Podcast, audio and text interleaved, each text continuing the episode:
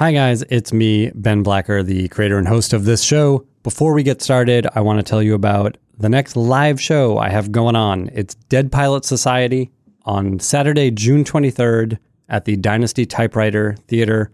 Dead Pilot Society, as you know, is the live show and podcast series where we take pilots that have been bought and developed but never shot and give them the table reads they so richly deserve. There are no notes, no one gets fired, and everyone has a good time. On June 23rd, we have three really great scripts that are going to be a lot of fun to listen to. Uh, we have a script by Dan Harmon and Chris McKenna uh, of Community, of course, a script by Jenji Kohan, creator of Orange is the New Black and Weeds. Also, she's the owner of the Dynasty Typewriter Theater. Uh, and a script by Patrick Schumacher and Justin Halpern, the guys behind Shit My Dad Says, uh, and they're running a new Harley Quinn animated series. Uh, all three of these scripts should be a lot of fun. We're going to get some great casts. We already have some people confirmed, which I will tell you about as we get closer to the date. For now, go to dynastytypewriter.com and get tickets to the June 23rd Dead Pilot Society. They're only 15 bucks if you buy them in advance, and you're going to want to. Last time we had an amazing crowd. We were so happy so many people came out, and this time I can only anticipate more. So get your tickets in advance, dynastytypewriter.com. Hope to see you there. Forever. Dog. Today we have another great recording from last year's ATX Television Festival in anticipation of this year's ATX Television Festival, which starts next month, June 7th through 10th in Austin. You guys should be there. It's going to be phenomenal. Personally, I'm moderating a Nash Bridges Writers Room reunion, which I'm so excited about. Nash Bridges is the most ridiculous show that was ever on television. My dad loved it, which should tell you all you need to know. Um, but they had this insane writers' room with Carlton Cuse, Shawn Ryan, Glen Mazzara, Pam Veasey, uh, John Wirth. Like it's a murderer's row of contemporary showrunners. So I'm excited to moderate that panel, get a bunch of these writers back together, and talk about what they learned from that show and how they sort of brought it with them over the years. They've got a lot of other great stuff at ATX this year. American Vandal. Uh, they're giving the Television Excellence Award to Marcy Carsey. Uh, Castle Rock will be there, which I'm excited to watch. Uh, and a Felicity reunion. I, I'm leaving that long pause there because I love Felicity so much that a couple years ago, ATX did this West Wing reunion and people went crazy. Felicity is my West Wing. Once again, you can go to atxfestival.com for all the details. Get your badges. It's June 7th to 10th, and I hope to see you there. Today's episode, recorded at ATX, is the revival of the socially conscious sitcom. It features Bob Daily, showrunner of Superior Donuts, Justin Simien, the creator of the really great Dear White People show on Netflix, our old friends Mike Royce and Gloria Calderon Kellett, who are the showrunners and creators of One Day at a Time on Netflix, and Danielle Sanchez Witzel uh, from The Carmichael Show, and who is the biggest General Hospital fan of all. This panel is moderated by CNN's Sandra Gonzalez. They write, they talk, and talk about what they write. Tune in tonight, or whenever the time is right. It's the Writers Panel with Ben Blacker, and it's starting now. Please help me welcome Danielle Sanchez Witzel, the executive producer of NBC's The Carmichael Show. Bob Daily, executive producer of CBS's Superior Donuts. Justin Simien, EP of Netflix's Dear White People. Mike Royce, executive producer of Netflix's One Day at a Time. And Gloria Calderon Kellett, EP of Kellett. I'm so sorry. executive producer One Day at a Time. Guys, I am so, I was telling them all this backstage that I'm like such a geek for all of these shows, and it's so lovely to be on a panel with so many talented people. So thank you all for being here. Um, I want to start off by first off acknowledging that all of your shows are these wonderful shows that really don't take the easy way out. I mean, it's so easy to do a sitcom and let it be sitcom or do a, fr- like a show about a group of friends. And look, I love shows about groups of friends, not to, not to poop on them. But um, what you all do is hard it's really, really hard. And I wanted to know sort of what show was it that made you sort of develop a passion for this avenue of storytelling, for the, the sitcom that does something more? I mean, I think we're, well, you guys, I'll let them deal with the Norman Lear part of it because I don't work with him on my show. So, um, but honestly, for me, I think it was Cheers, which is probably not an, uh, necessarily an answer that um, you would think that they are dealing with social topics. But if you go back and watch Cheers, which is my all time favorite sitcom, S- Sam Malone was an alcoholic who ran a bar, who ruined his career, who just wanted to be loved, who couldn't figure out how to do these. I mean, it's a very real, heavy kind of topic, even though that was such a fun show. And I think that's probably the first time that I, as a young person, connected with the show and thought, oh, they're they're talking about really real things here, and I and I laughed, you know. Yeah. Bob?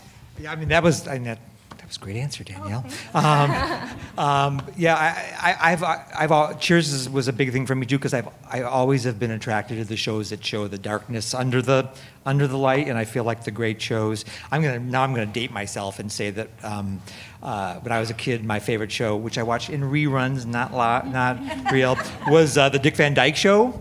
Um, and they did some amazing. I people have forgotten this, but they did some a couple of great, really interesting episodes about race. Uh, an episode where they thought Rob thought they had brought home the wrong baby from the hospital, and it ended up being an African American couple that he thought he had switched with. Um, but I think even as a kid, that somehow filtered into my my consciousness, and um, you know, uh, the sort of the subtlety which with, with which they did that was really interesting to me. I'm, I kind of, you know, I come from the feature world, so uh, there is a TV show, but you, the connection is dubious. But it's Golden Girls, you know. Uh, Oh my God, absolutely. Avi. Um, I mean, the stuff the stuff that goes on in the Golden Girls, like you can't find that stuff on network TV anymore. I mean, they really go there. But I think you know it was probably um, Do the Right Thing had a big impact on me, uh, as did uh, a movie called Network and Election. Those are three movies that are multi-protagonist movies, uh, you know, like the film on which my show is based, where you feel really uncomfortable and love, but kind of loathe everyone by the end of them. And um, you know, that's the experience that like I wanted to create with the movie and, and pretty much extend over a larger canvas uh, to explore these really, really hard to talk about. Uh, Topics that really don't have a single answer from one viewpoint. So I would say all of those kind of influenced um, you know, sort of convinced me that I could do this as a show. Yeah. Um, I think I come. I think my the way my brain came at it is more liking to combine drama and comedy in the same thing. I don't think I've. I, I certainly have social concerns and I get wound up about issues and stuff. But and I watched Norman shows growing up, kind of uh, in repeats. I- I'm I'm 24. Um, but but there was something about like certain Sophie's Choice was a weird thing to bring up in a normally doing a comedy show, but like and uh, E.T. I remember those two movies that I cried in the movie theater, like I, and that was a new experience for me. And later, you know, when I was actually working in television and we were developing Men of a Certain Age, I was watching Friday Night Lights, and it was also like, it just had such impact. And so then after those after those after we didn't after I did Men of a Certain Age, it was sort of like every comedy after that was like I just want to do something that also includes a lot of emotion in it somehow, and uh, I think that you know goes with what Norman's stuff is that we're doing now. I, I was always really moved by the very special episodes. Do you guys remember? Like, I mean, I can't. I don't know how to ride a bike still. Part of me thinks it's because Arnold and the bike shop and the, the child molester. A little bit. Do you remember that? And Diff'rent Strokes. Uh, I really loved though, and Tom Hanks playing like the alcoholic uh, brother, uncle on like Family Ties. Like, I loved those episodes. I, I was so blown away by the fact that I could be laughing at something and then also learn something and feel something. I, I thought that was such an incredible thing. So to that's I mean not to say that we're making a very special episode every week, but in a way that's kind of what was uh, interesting to, to attempt. Well, I want to talk about that because, um, like Justin, you come from the feature world. What was it like to kind of go into a series and know that you had to take your narrative, take your point, and and break it up into ten hours versus two hours? Well, it was five hours because we're a half hour, so it's a Oh, little bit easier for me. um, but uh, actually, that part of it was pretty uh, organic for me. You know, again, like uh, Dear White People is a it's a multi-protagonist movie. So like, if you know, I, I kind of always wanted to make the sort of you know five hour version of it if any audience could stand something like that. And so you know, for me, I, I definitely I sort of um, you know I, I grew up on like Robert Altman and these movies where like every character has their own sort of short film, kind of warming its way through this bigger movie. And I thought you know that, that my first instinct was like, gosh, it'd be really great to do this as a streaming show because you know you can sort of binge the whole thing as this kind of like extended piece, and then episode by episode, you know, go one kind of short film at a time where we get into what these characters are going through while this sort of bigger uh, plot is happening on you know the campus of Winchester. So that part of it for me actually was kind of organic and kind of you know you you, you see things like mash translating to, to tv really well it was sort of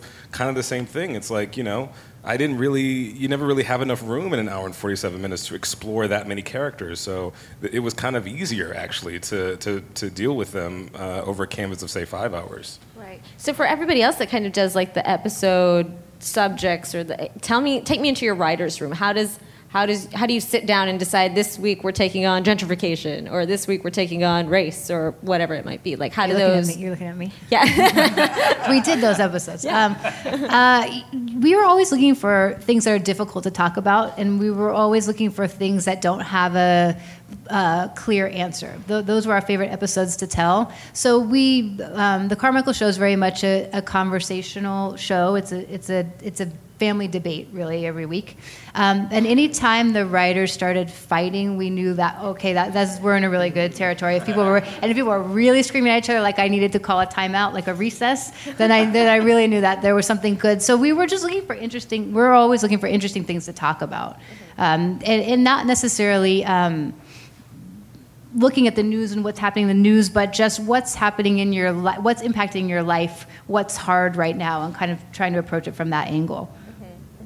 And so uh, does it start with somebody coming in and being like, I had a terrible day yesterday. This is what happened, or Yeah, sometimes you're like, I'm upset because this thing is going on. I mean, you know, it is what's happening in the world. We're, social, we're, you know, obviously we're here talking about things that are socially relevant, but not like, you know, Trump did this today, so let's try and answer it with that. Because I think if you try and chase the headline that's I mean I guess there are shows that do it like uh, Law and Order that's what they do right? That's what, but like you know I, I think it's um, you know it's just about finding something that's relevant to our characters. We would only do a story if we if some one of our characters had something to say about it. There could be amazing stories out there that maybe someone else's show could do but none of the Carmichaels really had a take on it so we wouldn't you know we wouldn't touch that uh, necessarily.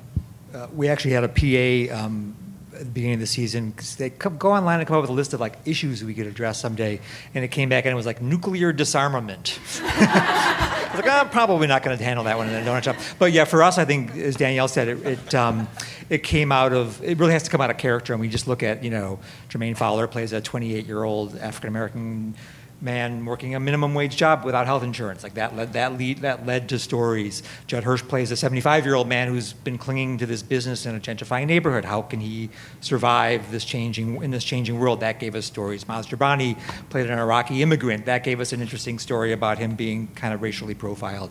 So yeah, it really has to come, I think, initially out of the out of who the characters are and, and, and what, what are they going through in their in their daily lives.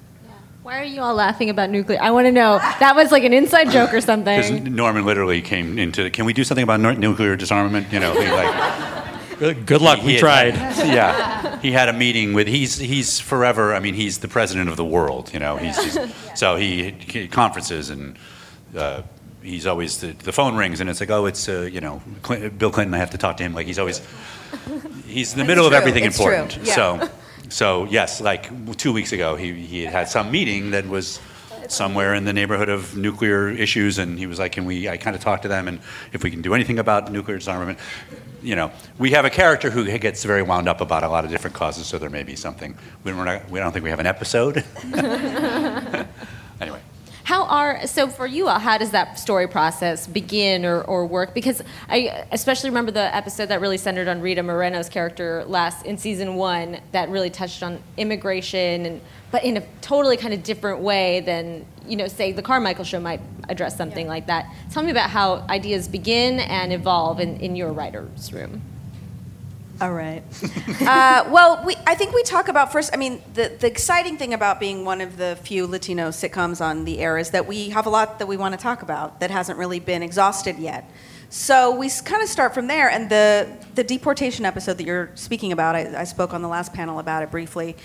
Norman said it would be great to do an episode, maybe, you know, Rita's character you know, is, is threatened with being deported. And I had to educate him and let him know, like, Cubans can't be deported, Norman. And he goes, Oh, I didn't know that. That's so exciting. So, so then it's that discussion. It's the discussion of uh, different immigrants in this country and how they're treated differently. And how do we tell that story in a hopefully responsible way? And uh, we, we lean a lot, we lean heavily on my parents' experience. I'm a first generation American. My parents came here in 1962 from Cuba, but they were in foster care and got to you know, become citizens and get jobs, etc. I was able to go to college and they were able to buy homes. And uh, you know, my experience is different than other first generations that come to this country. So I am aware of my privilege, and uh, and I think it was worthwhile to discuss it, and we, we did in that episode while talking about this Mexican family who is going through a very different thing of being deported. So it was great, and, and that's that's kind of how we look at it. And we, we talk about we because we're doing only 13 episodes, unlike a, a network where you're my God, 22. I remember that, and it just hurts my heart to think about. Because 17 and 18 are never good, guys. It's just, just don't watch those. Sometimes uh, 12, too. But we have found with 13, it's, it's, we really feel like, we really feel good about all the episodes we made last year and the ones that we've broken this year. And with that amount of time, we talk first as showrunners about the stories that we're passionate about telling. Then we come to the room and they come with all of these great ideas. And, and all of that kind of gets bounced around. And, and then we come together and make the season. Um, you said the word responsibility. Um, obviously, with all of the topics that you all tackle, comes a great respons- With great power comes great responsibility. I've been heard. I've been told. Um, tell me about how that weighs on you, and also how you go about getting it right. Like, what's what's the trick to doing that? Um, we we had a, this was Jerrod Carmichael's idea, and I think he was inspired by um, Bill Cosby, in a good way, um, uh, because Cosby had a who was it was the doctor. He was a doctor who was a consultant on the show of family. He was a ther- therapist or a PhD or something who, anyway, consulted on the show and read all the scripts. We have a consultant who reads all our scripts. His name is Dr. Darnell Hunt. Um, he's the head of sociology. I think he just became the chair of the entire department at UCLA. Um, so we, from the very beginning, were very conscientious about getting it right. Not that we wanted to be swayed into, you know, against telling something that, you know, we didn't want to be told, don't do this, don't do that. We wanted to tackle the hard topics and then have when someone tell us, all right, this is off, or you better think about this. And so he's he read every script we've ever done. Um, that, that he'll read the table draft version of it, uh, just as a gut check, as someone who's not in the business and isn't a you know a writer and is not an executive, just to say, okay, here's the way the world is working. Here's what you need to be aware of if you're going to tell this story about you know police brutality. If you're going to tell this story about transgender rights. If you're going to tell a story about whatever here's what's going on in the world. So that I, I you know i think that was is was an extremely good idea that Jerrod had and is a really valuable part of us um, not only coming from an authentic place as we already talked about here but making sure that someone else is kind of helping us gut check. I mean, we, we have military consultants um, who we, we don't always do a show. Most of them are not about military issues, but that is our main character's background and also her ex-husband. So we want to get those, you know, some of the language right and make sure that they don't sound like they're, you know, that, that, that people that, that their backgrounds become clear and um, are specific. Um, and then just from a representation standpoint, you know, like we made our, our room has to speak with a voice that is talking about the culture, a culture that they know. I, I can't be that person, you know. He is not Latino. He's very Not sad about yet. it. He's working You on gotta it. have He's dreams. working on it. Yeah. But it's you know it's it's uh, that show can't be written by a bunch of white guys, and uh, no show be, should be written by a bunch of white guys. But um, that's yes, I'm the hero for saying that. Sorry, I'm so sorry. I'm gonna leave. But we, in any case, we made sure to you know to have uh, our writing staff uh, you know filled with people who could uh, provide that point of view.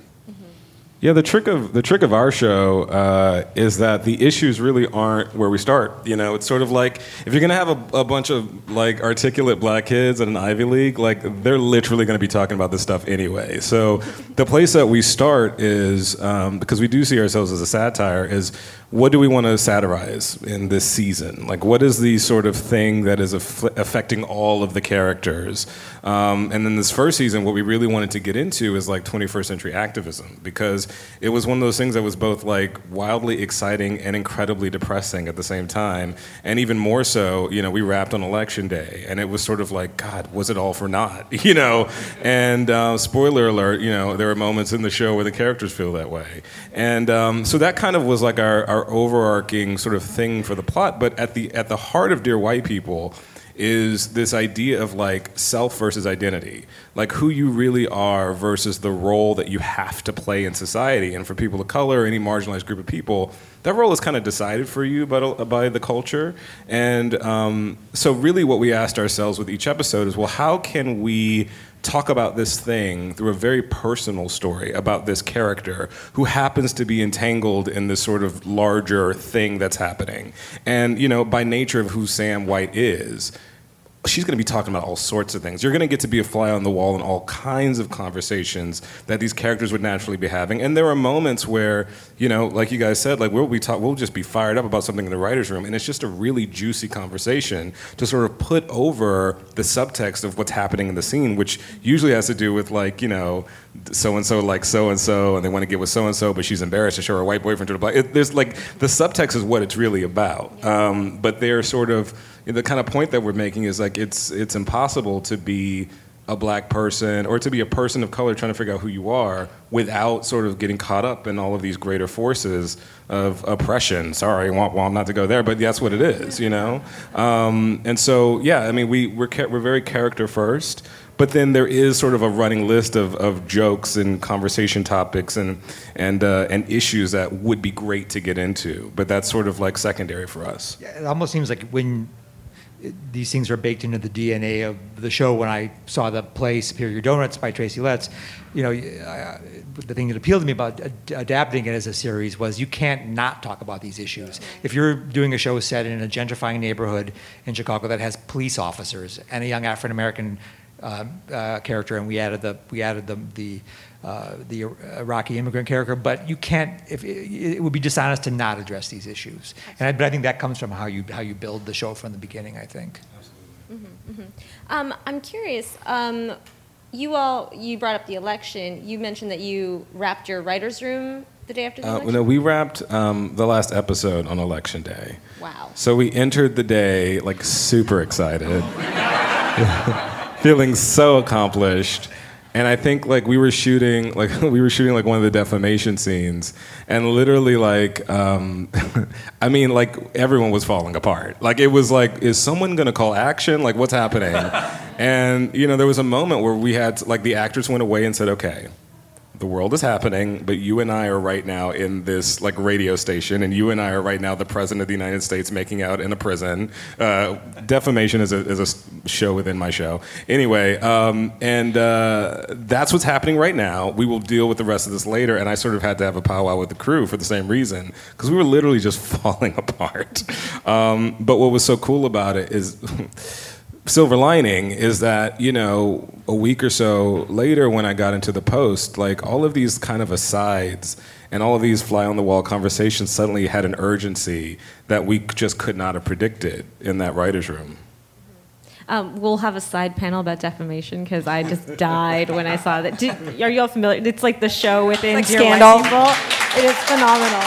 Um, I'd watch that separately just to let Netflix know. same Yeah. uh, hey netflix y'all listening Um, but the rest of you all also, I mean, you all were between seasons when it happened. Um, and, and you said you had wrapped the first season. Uh, Bob, No, we were in- right in the middle. We were right filming. in the middle. yeah. Okay.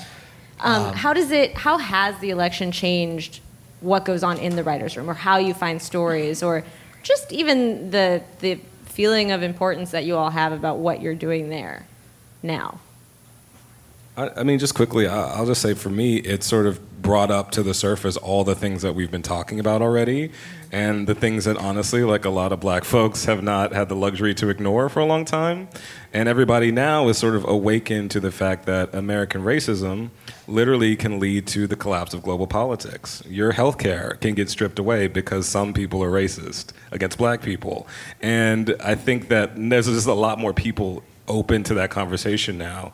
Um, and so for us, it's sort of like, okay, great. Well, now we can go even further. We can now push it even farther because hopefully more people are willing to hear, you know, some of the things that are going on with these kids' lives.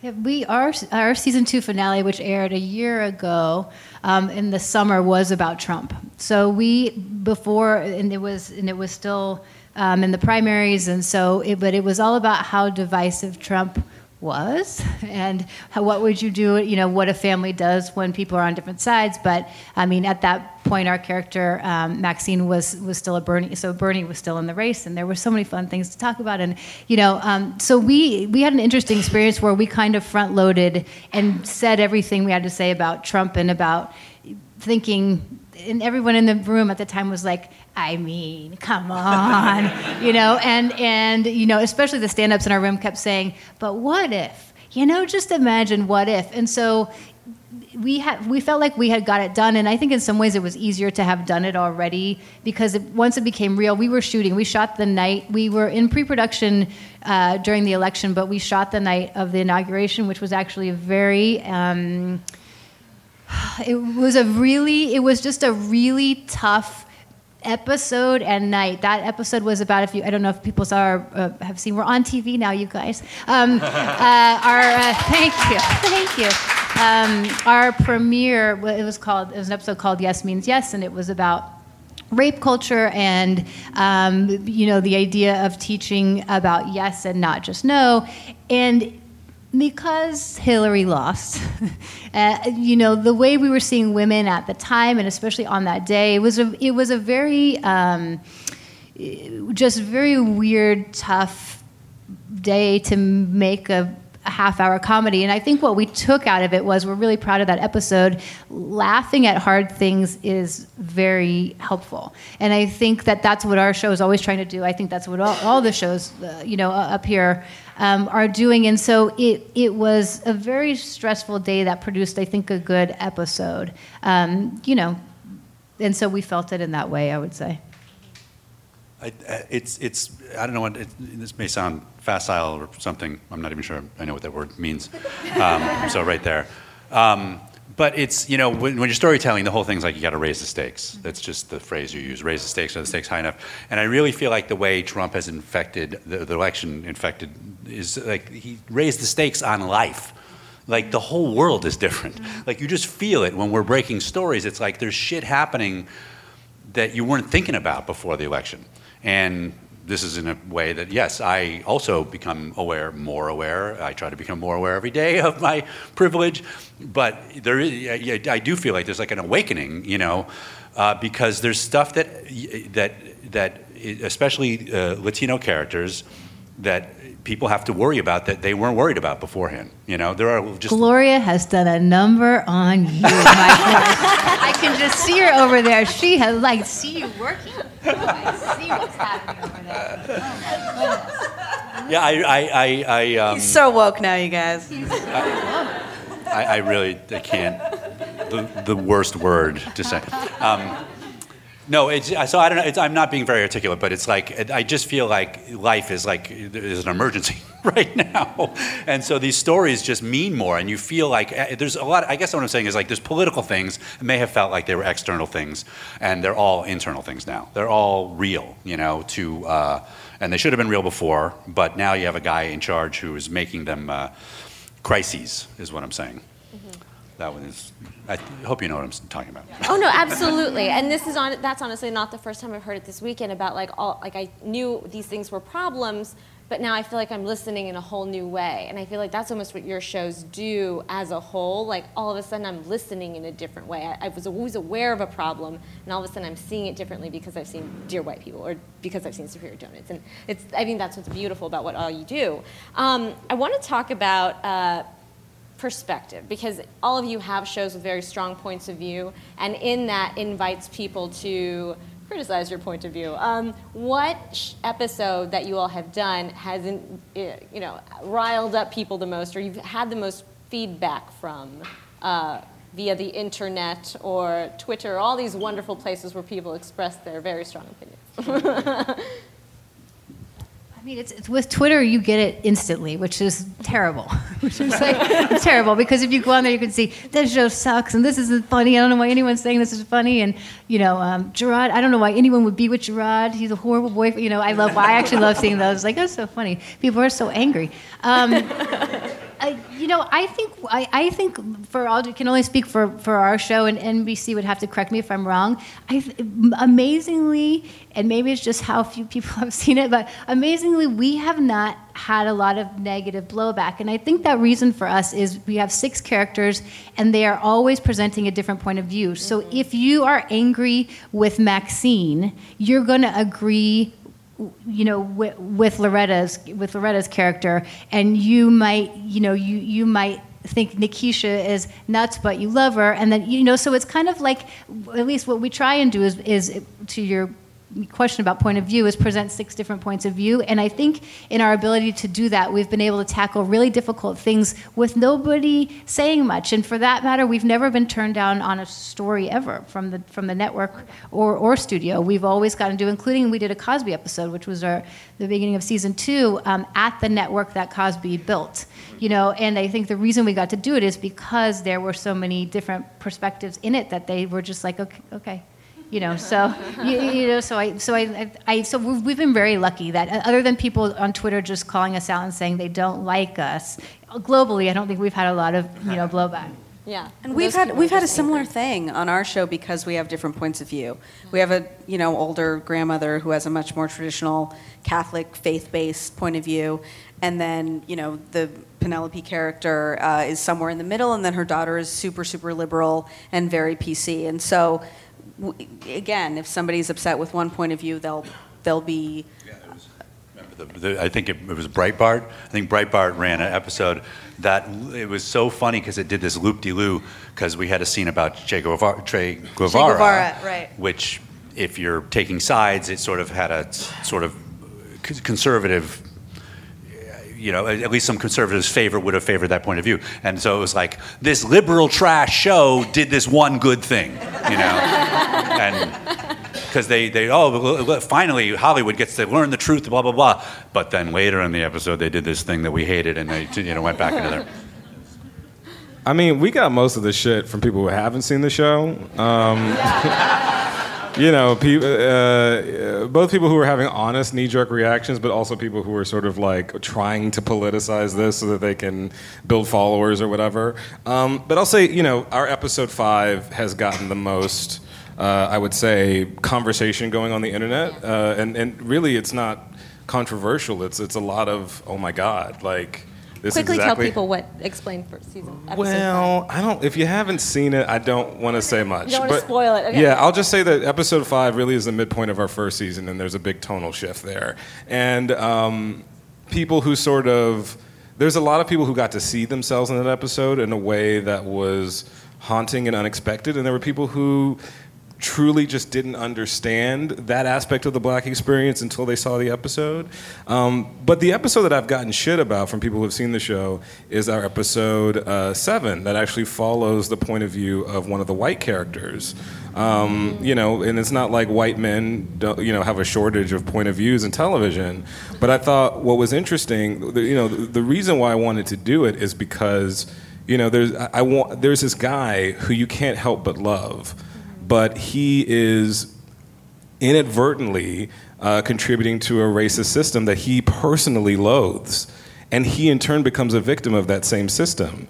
And I just thought that I, I feel like if we're really going to have an honest conversation about race, we, all of us, have to start looking at things and talking about things that honestly don't necessarily fit our worldview. Because that's really how we got here, is that we are all coming from points of views and we are just so blind to, our, to everyone else's point of view that we can't seem to even be on the same sort of like table. We can't get to the same table to have the conversation. Um, and so, you know, again, it, was character first. It's like you know, what would what would what would Gabe do in the aftermath of this moment that happens in chapter five? But then on top of that, we were able to really layer what that experience is of being sort of like a white ally surrounded by black people who are in turn surrounded by a bunch of white people. Like, what does that feel like? It's sort of like an inverse Oreo or something. Um, and, you know, I'm really proud of that episode because I don't think a lot of people expected us to do that. Yeah, it was great.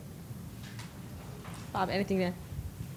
I'm just echoing what Danielle said. I, I don't think I would have any interest in writing for a show where all seven characters voted for Hillary. I mean, I think it's very important. For, and we're, you and I are both on a network, too, which I think makes a difference.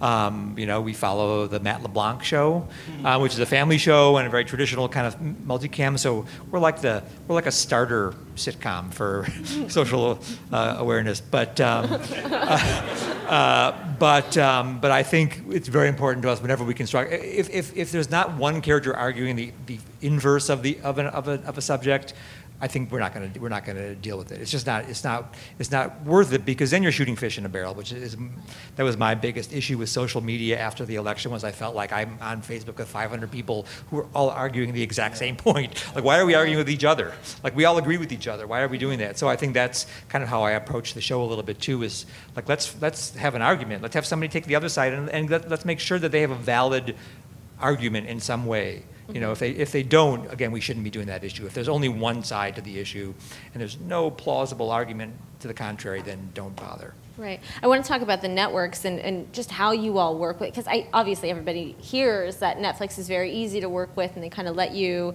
uh, take the reins. But do they have feedback about certain things? And how do you all work with your networks, respective networks, about stories, about um, issues that you want to take on? CBS has been real, and they're, they're not even here, so I'm not. He's not even sucking up. But um, but they've been very supportive, as Danielle said too. They they actually push us. They they want it to be about issues. They I think they like the fact that they have a show on the air that's sort of about you know can talk, can speak to issues that are in the news. So they've been. I have to. I have no horror stories. They've been really supportive. We we follow Little Big Shots, which is a talent show for children, and our premiere episode was about rape. So that's all I have to say. Yes, right? Sorry, that wasn't. Um, here's the thing. We, I don't know, maybe you have to be David Fincher to get the like hands off Netflix thing. We were, they were very hands on, but I have to be honest with you, it was kind of great because it was never like, make these changes because we're afraid or do this because you know this demographic or that demographic. It was really all about just pushing us to make sure that we were telling great stories and you know making sure that we were going as far as we could go. So it really was i would say it, was a it was a true um, collaboration. They ask a lot of questions um, sometimes just to see if we have the answers. Uh, but especially with a show like ours which is a bit atypical even for netflix yeah, they were very involved in that process. I never felt like they got in the way, but they were certainly in the room for sure. Oh, wow. Yeah. Not physically, but you know what I mean, proverbially. They're always watching, Justin. Yeah. we were taped. Um, yeah, they were. They were. Uh, yeah, they're great. I mean, I will say they they they don't feel the pressure to like develop your show for their brand. They just want you to do a good show. So they have opinions, um, but it works well. You know, we're um, a Sony show for Netflix, and it helps that Netflix. You know, they in the pilot, I think they you know had more uh, notes than probably uh, for the rest of the series even. But we pitched everything out pretty specifically, and they gave us specific notes when they had them. Most mostly they were overview, but it's it works really well because when the network is relaxed, the studio doesn't feel the need to then also you know get be they- also relax. So the whole the sort of circle of trust uh, started to happen very quickly, and the experience has been you know really everyone rooting for the show uh, that we're doing as opposed to someone trying to make it something it's not. right. One interesting tidbit I will give we're doing a family show. And so in the pilot, we have a joke where, well, we had a joke where the main character said, just because I was ranting one day to Mike, and it was like, that's some Jesus shit right there, right? So we put that joke in and we thought, oh my gosh, this is a great opportunity. We're on Netflix. We can swear the way you would swear in a family and then immediately go, I shouldn't have said that. I'm sorry I said that. That's not okay to say. The way you would do in your house in front of your kids. So we were excited to tell that joke. And then Netflix pulled us aside and said, You can totally do the joke, but we want you to know that this is the pilot episode. None of the other stories or episodes you've turned in have swearing in them, so you're not going to be a show that's going to swear. People will watch that episode and think, oh, this is a show that swears. Maybe I can't watch this to my kids. And you'll probably lose like a million people. Up to you. Oh my god. What do you want to do? So we, we changed the show. Yeah. We changed it. They're By like the the, way, the joke ultimate killed. mom and dad. Sorry, it was it was d- the joke destroyed, but nonetheless, yeah. No, it's so that's like the ult- that's like saying uh, we're disappointed in you, and you're like, oh god, that's worse. Just be mad at me. Um, I want to talk about um, sort of what episode that you all have done that you are the most proud of because it was either a heavy lift or something that was very deep and, and personal to you all. They're all such heavy lifts. I was trying to of one. Um, in season one, we did an episode about a transgender um, kid that I am particularly proud of. That was very personal to my life. I have a transgender nibbling.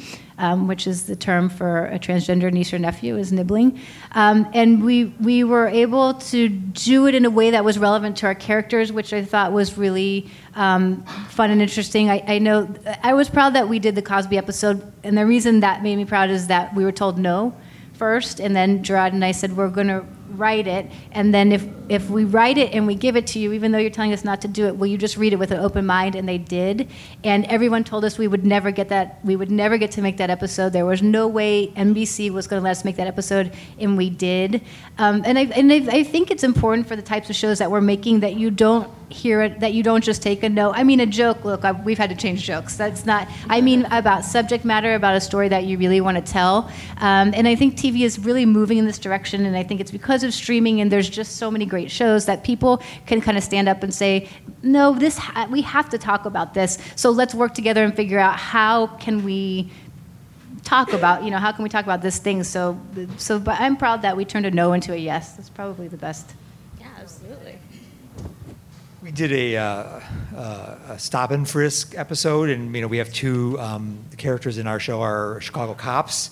Um, so, and one of them is a young African American Chicago cop. So we were able to have an interesting discussion between his, his character and Jermaine Fowler's about like how, how do you defend, how can you possibly be a cop in Chicago with with all this going on? We actually did a joke in the pilot. You were talking about like the joke that you're that you're worried about. We had a joke in the pilot where Jermaine Fowler is going to take, take a painting off the wall and he turns, Katey Sagal plays a cop and he turns around and he turns back and he says, I must really trust you. I just turned my back on a Chicago police officer. Which we were like, that could either, that we had a lot of alts ready for that joke on tape night. but it actually, it, and Jermaine is so charming that there was a beat, there was like a beat and then it got a giant laugh. And that was when we kind of knew. Um, but we also are, are, have been very conscious because that's the blowback we've gotten. I think is we have gotten some some people that were concerned that we were maybe anti anti cop, and so I think I, am proud of that episode because I feel like we sort of, while pointing out the, the perils of stop and frisk, we also showed the difficulties of being a, a police officer, and I, we, I, I think we tried to cover, you know, both sides of that issue. His delivery on that line like totally sold it. Oh my Because God. right now I was like, I heard it as him, and I laughed, and some people were like, oh, and I was like, no, you need to hear it as him. But uh, no, like Jermaine, again, that, that it was, it's the charm of the actor. he that- is. yeah. He's so good. Um, I mean, a lot has been said about our episode five, and I and I am very proud of it. I'm I'm so proud that we got Barry Jenkins to direct it. Um, I'm proud that I got my Quentin Tarantino rant in it. No shade, a little bit of shade. Um, but I gotta say, personally, on a personal level, because episode five is, is the shit, okay? But on a personal level, episode two for me was really satisfying because I got to direct it um, and uh, wrote it, and it's about, you know, Lionel Higgins, who is this character who isn't having sex, but he's gay, and he's coming to terms with his sexuality when there are no versions of him anywhere. Like, there's no, like, version of black and gay and masculine out there around him. And, you know, I was able to really dive deeply, pun not intended, into his sexuality um, in an in an in your face kind of way that made it very awkward for me to watch the premiere next to my mom. But I just felt like this is stuff that, again, I don't see anybody else talking about. And if I had this episode of television when I was 14 or 15, it would have it would have changed my life and there's people in my life who are no longer here that it would have saved their lives. So like for me like that episode was very very personally gratifying um, to make uh, you know because uh, again it was our second episode. So they could have easily have told us the same thing and said you know what? Like you don't want to lose people in the second episode. Like people are here like you know fuck the man like charged up about what sam did and now we're going into this personal journey about lionel's sexuality. Um, but for me it was just so important and uh, i'm glad they let me get away with it Um, yeah, we uh, had a coming out storyline. I wouldn't, I wouldn't pin it to one episode that I'm particularly proud of, but uh, my daughter is gay, and she. Uh, you talk. Uh, it was really cool doing this process because when we originally conceived of the show, we hadn't really, we were sort of getting and talking about these characters. And Mike's daughter was coming out at the time, and it just fit so perfectly with this young girl that we were talking about. And so to be able to see his journey as the dad who wanted to do everything right as his kid was coming out, and to be able to infuse the show with that was so uh, empowering and and made it because it's obviously really personal for me. It's like a Latino show. It's basically my mom and I on screen every week, but he has the same level of connection with it because it's it's in a large way his kids are the kids. So we've really perfectly meshed our families together, and so it's a real labor of love uh, for both of us in that way.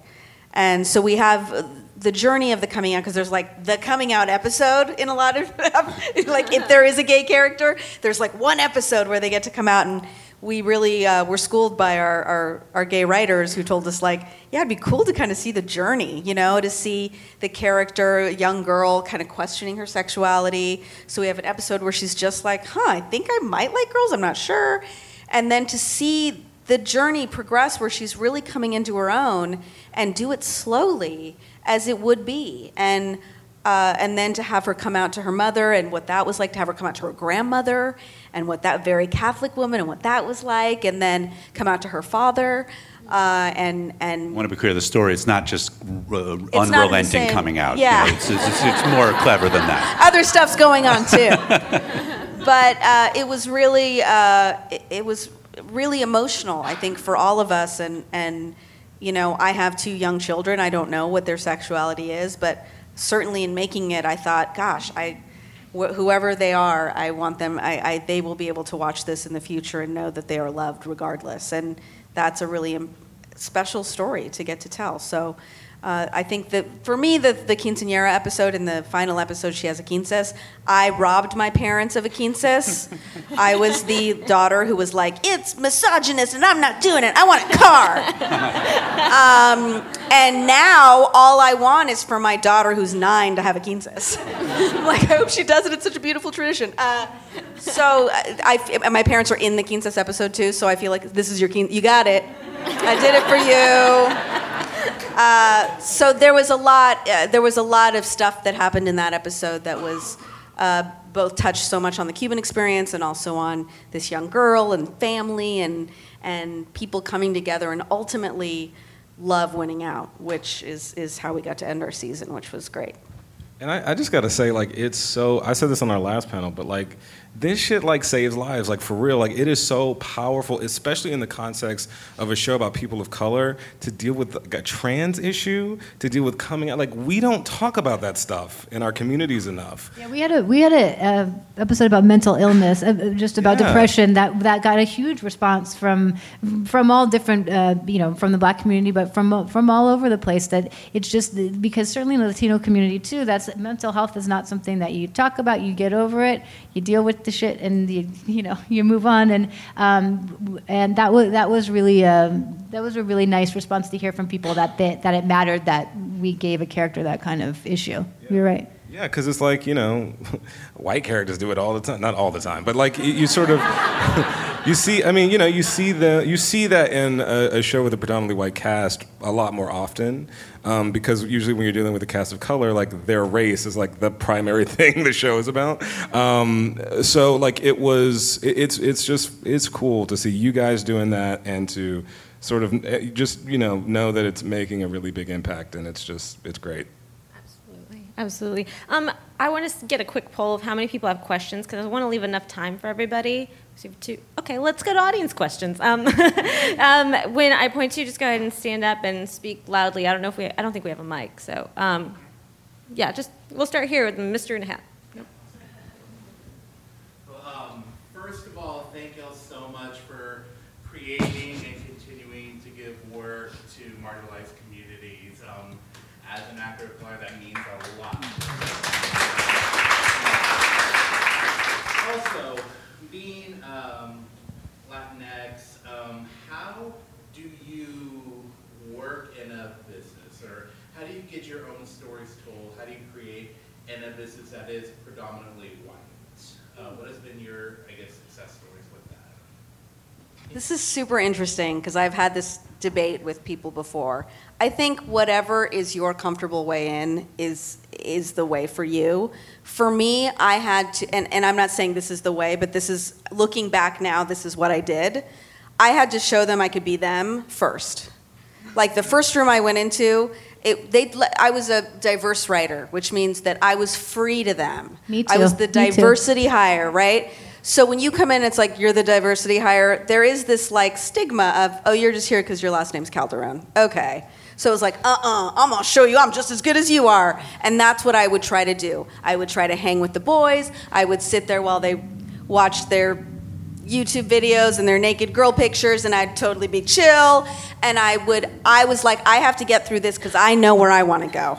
So I'm going to do this cuz I know where I'm going.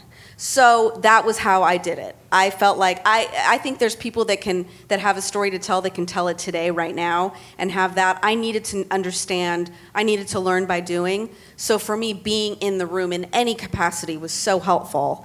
So I rose the ranks. I was a staff writer and then a story editor and an executive story editor and a co-producer and a producer and a supervising producer. I did that whole path until finally I was like, all right, now I feel ready. I know how to do this and I'm going to do it the way I want to do it now. And luckily I had somebody who was so supportive of that. Uh, but that was the way in. And I don't, I, I know writers who, I was on a, I was on a staff with a woman um, who is Lat- Latinx as well, and it was the first time I'd ever been on a staff with another Latinx writer. And I adored her so much. And I remember her pulling me aside afterwards because we were called Spick and Span on that show. Um, and I would make jokes about I would make jokes about it. And she would leave and like be bawling. And she's like I don't understand how you can make jokes. And I was like oh man I'm doing her a disservice because I have so taken this thing that I've made people think it's okay and it's not okay and that's on me to change it. Uh, but what I was doing was for my own survival along the way so from that point on, you know, I would make different, you know, I did, th- this is also the room where like I couldn't uh, breastfeed in the room. I, I couldn't leave to breastfeed for 30 minutes uh, because I was taking a 30 minute break.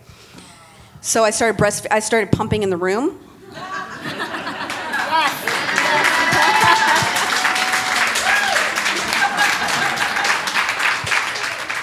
Uh, so it's we have to endure stuff, unfortunately.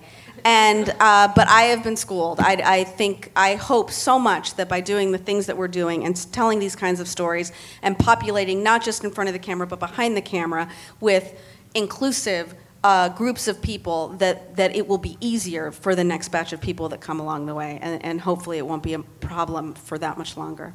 Yeah, and and I'll, I'll say that my, my parents both were born in East LA, and if anyone knows Los Angeles, that is not where Hollywood is.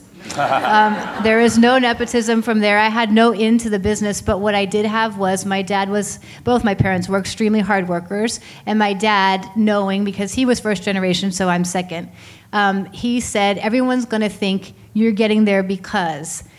So work harder than the person on your left, work harder than the person on your right, and show everybody that that's not why. And I use that in school, I use that in, in life, in every job, and that actually has served me more for success in Hollywood than any, any advice anyone has given me inside the industry.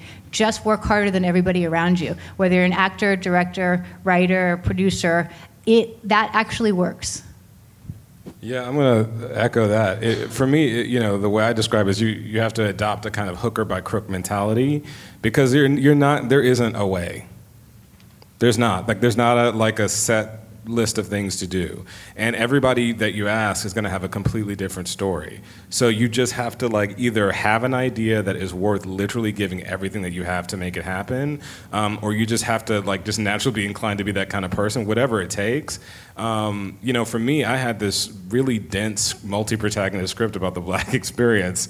Ain't nobody checking for that, okay? so, you know, it was like, well, there's no getting a manager off of this. This is not a spec script that you sell and like get representation off of. So, you know, for me, it was like putting some some coins together from my tax return, making a concept trailer as if it were a movie, and that happened to go viral. But you know what? If it didn't go viral, I would have come up with something else to do. It was just sort of like, what can I do today? I remember like buying like film finance books at like Barnes and Nobles back when that existed, and you know, it was like highlighting and trying to figure out how the hell to make a movie, uh, you know, a, from a financial standpoint. But it was really just deciding one day, like, if it takes me 20 years, like, so be it. Like, I'm gonna make this happen. And really, once you once you decide that, the rest sort of you're gonna figure out the next steps and then you'll be on a panel telling people how you did it. But it's really not there's no one way especially for us because there isn't there is not nepotism. Like i don't know but i don't have any parents in the industry you know.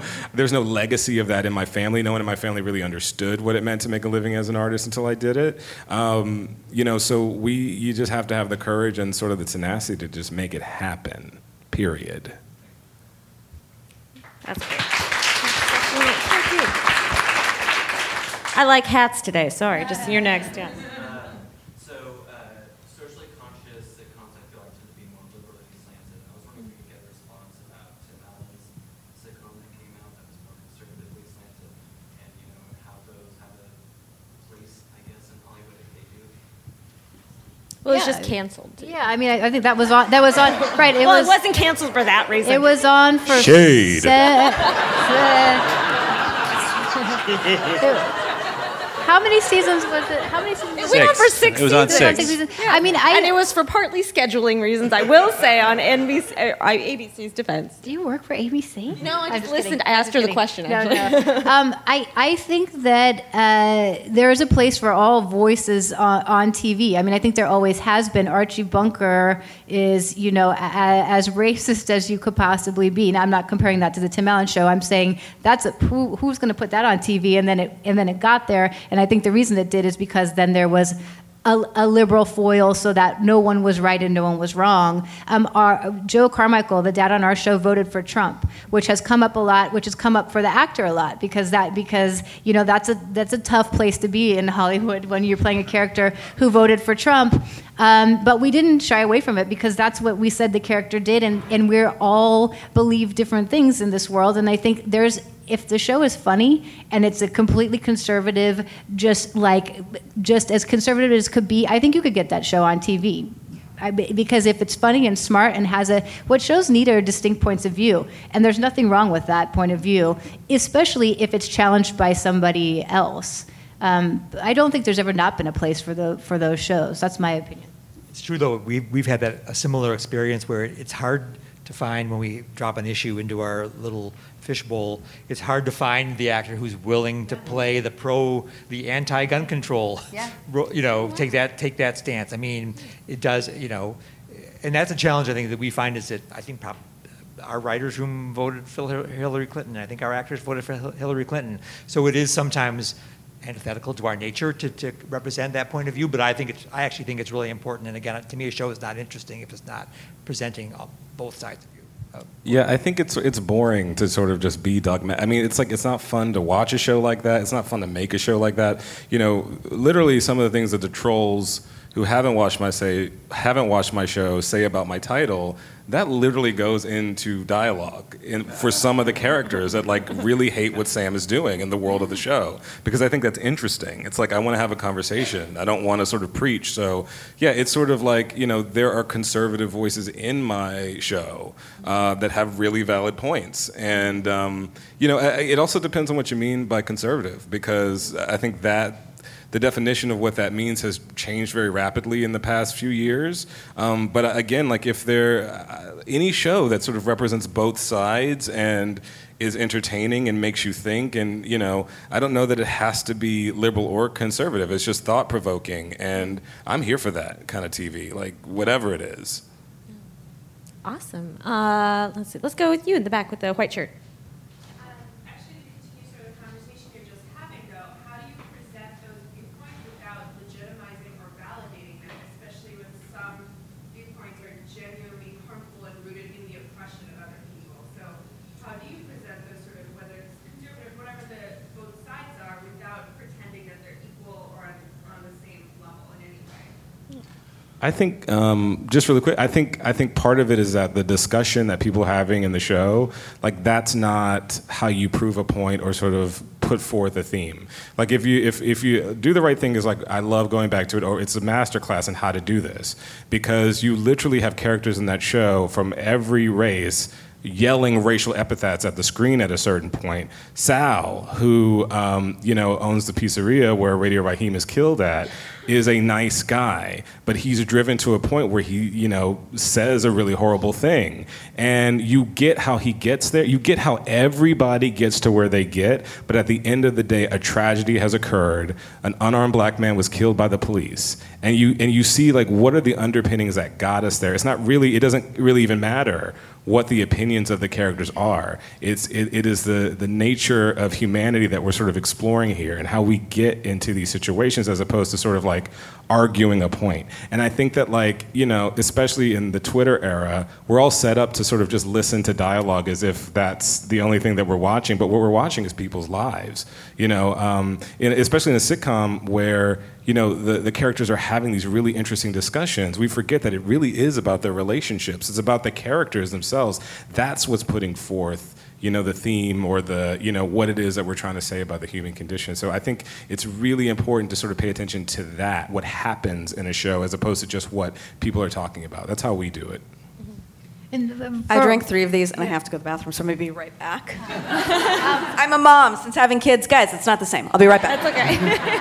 I mean, I, I think I think with our with our show, the, the purpose is discussion. So we're so we're not out to tell anybody how the world works, and I, I think TV doesn't do that. I think TV introduces a world like just taking away from what's like Will and Grace kind of, you know, a lot of people cite that as opening the door for, oh, you might not have a gay friend, but here are some on TV. Now, there are certainly people who have been critical, but either way, it was an introduction to, and our, you know, our Trump episode was very, it was very hard to tell. There were a lot, there was a lot of fighting within the writers. There were some writers who didn't want, and this was before, so this was way before. He wasn't the candidate yet. There were some writers who were just like, there's no way we should be doing this. Um, but not everybody felt that way because what the whole point of that episode was, for us at least, or what you know what we were trying to get across was we need to be able to have dialogue no matter what. And so I think the only way to have a discussion is to give a character a even if you don't get it at all, as legitimate a point of view as possible because people have that those thoughts even if they're not yours. And i think you know sometimes i think it's a dangerous place to get tripped up and only present your own points of view because what we tried to do with that episode was give joe carmichael a real reason to vote for trump not a make america great and it's all silly. He said political stuff about why he might be voting for a conservative candidate and that was important that he have a leg to stand on because otherwise you're not really having a discussion you know? So it, so I, I, I think um, it's important to talk about everything i guess is, is what how i see it um, versus you know being fearful that you're going to legitimize something. You- you're not wrong you know what you're, the, the question is a good one but i think i think that there are just to keep using the Trump analogy, very smart people that you may know, that I may know, I certainly within your family, that voted for Trump. And if you're not someone who understands Trump, it's hard, you know, it, it's hard to understand, but it, that person's still in your family. That was kind of the point of our episode. Um, not to say one way. No, we, we try not to come down on one side or the other. And I think that's how you avoid the thing that you're asking about is just talk. Just talk about it. And, and just what's powerful about that episode is that, like, you know, I've got people in my family, and um, and and I think that, like, I think what's important about that is that you do have to understand how people get to where they get. It's not about necessarily legitimizing a certain point of view, but these people exist. This is a reality, um, and we can't sort of ignore it. We, I think, we have to understand how they got there, uh, not because they're right and and you know we should bow down to their ideology, but if we don't understand how we got there, you know, we can't sort of pre- prevent something like that from happening again. Like we we can't have an honest conversation, and that's what it takes in a country where you know everyone's involved in this process, no matter how informed you may or may not be. Like we have to understand how everyone gets to where they get. I mean, it's sort of part of how we grow as people. Welcome back. Welcome back. But we do, that is all the time I think we have, unfortunately. But at least You you came back waited, for the big finale. So, guys, please give these wonderful panelists a huge round of applause. Thank you, guys. And thanks for coming.